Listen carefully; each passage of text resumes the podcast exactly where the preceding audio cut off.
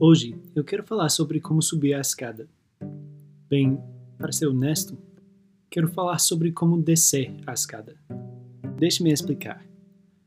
Todos os anos, na cidade de Barcelona, é realizado um festival para celebrar as tradições catalãs. A mais famosa dessas tradições, voltando gerações, é a construção dos castelos. Neste evento competitivo, equipes de mais de 100 pessoas tentam construir torres humanas, às vezes com nove ou dez andares. Agora, para obter o efeito total do que estou prestes a dizer, você realmente precisa procurar um vídeo desse efeito inacreditável. Mas para se ter uma ideia, a construção da torre começa com a base.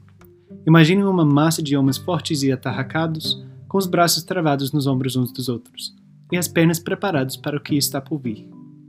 Então, mais de uma dúzia de outros atletas começam a escalar, subindo nos ombros dos membros da base. Eles caminham pela base e se unem no centro e formam um ciclo central com 3 a 4 pessoas de espessura. Outro grupo sobe e forma um terceiro nível, mais uma vez travando os braços e se preparando para um apoio adicional. Nesse ponto, as coisas ficam um pouco mais lentas. Todo o processo se torna um pouco mais preciso. Os membros da equipe agora escalando, embora ainda fortes e ágeis, são menores e mais leves. Eles formam trios, um em cima do outro. Conforme a torre se eleva na arena, fica claro que muitos dos participantes são jovens adolescentes. E então, finalmente, conforme o barulho da multidão começa a aumentar, uma criança de 7 anos é levantada da multidão na base da torre. Ela começa a subir, pisando nas pernas, costas e ombros ao subir. Depois de oito ou nove níveis, ela chega ao topo se ergue em um último conjunto de ombros, levanta a mão no ar para sinalizar sua conclusão bem-sucedida e imediatamente começa a descer de volta. Em apenas alguns minutos, toda a torre foi desmontada, e se tudo tiver corrido bem, abraços e aplausos por todo lado. Deixe-me fazer uma pausa aqui. Por décadas, a frase subir a escada foi sinônimo de sucesso, influência e responsabilidade aumentada essa ideia gira em torno de uma visão tradicional de uma organização, onde o poder era mantido no topo. E se você quisesse dar uma contribuição real, tinha que encontrar uma maneira de chegar lá. O problema é que esse tipo de estrutura não ajudou muito a cultura das organizações que foram construídas sobre ela. Isso levou à competição, corrupção, abuso de poder, politicagem, uma mentalidade de escassez. Você entendeu? Não deveria nos surpreender que, quando as organizações atuam sobre essa estrutura, não se produz a atmosfera de confiança, colaboração e abertura que tornam uma empresa um ótimo lugar para trabalhar. Coisas que sabemos que contribuem para um maior engajamento e retenção. Mas, e se virássemos todo esse sistema de cabeça para baixo? O conceito de liderança servidora, embora popularizado na década de 1960 por Robert Greenleaf, realmente data muito antes. Os defensores desta forma de liderança incluem Platão, Sófocles e o mais notável, Jesus Cristo, que lavou os pés de seus discípulos como exemplo e disse-lhes que se eles queriam ser grandes, deveriam se tornar como servos. Mas o que muitos podem não perceber é que essas também são coisas que tornam as organizações mais bem-sucedidas.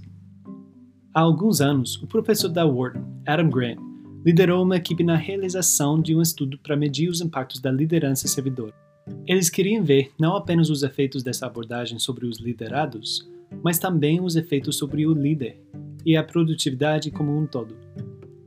O que eles descobriram é que os líderes cujo objetivo é elevar as pessoas ao seu redor são considerados mais altamente por seus funcionários, sentem-se melhor consigo mesmos e também são mais produtivos, Essencialmente, eles descobriram que os líderes que têm como foco servir, investir e elevar as pessoas ao seu redor não apenas encontraram mais realização em sua liderança, mas também viram suas organizações ter um desempenho melhor. O que me traz de volta a Barcelona. O que eu acho brilhante na tradição das torres humanas é que, para aqueles atletas que são realmente sérios, que realmente querem crescer e ter sucesso e se tornar os melhores, seu objetivo não é chegar ao topo da torre. Essa função é para os membros menores, mais jovens e menos experientes da equipe. Escalar a torre depois de construída não requer anos de experiência e força bruta. Para quem realmente aspira, o objetivo é chegar ao fundo. Para se tornar forte o suficiente, habilidoso o suficiente, experiente o suficiente para ser um membro da base da torre. Para ser considerado digno de desaparecer no enxame de braços fechados e cabeças inclinadas, para que possa erguer os outros. Esses são os caras que realmente têm algo do que se orgulhar. Eles são os gigantes em cujos ombros repousará toda a façanha impossível.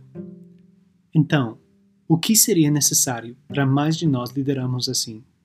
Se você está apenas começando como líder, talvez valha a pena considerar sua trajetória e realmente escrever uma declaração de valores como um guia. Se você é um líder senho, pode tentar incorporar isso como uma métrica.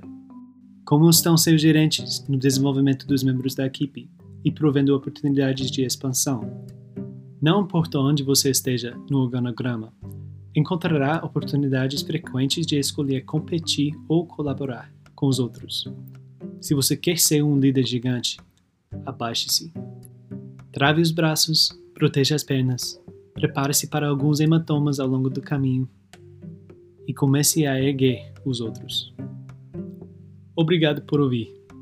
Se você gostou desse episódio, fique à vontade para compartilhá-lo.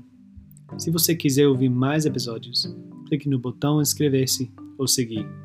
E se você quiser uma transcrição deste episódio ou de outros, pode encontrá-los em leadingforchange.blog. Eu sou David Blanchard espero ter você por aqui na próxima vez.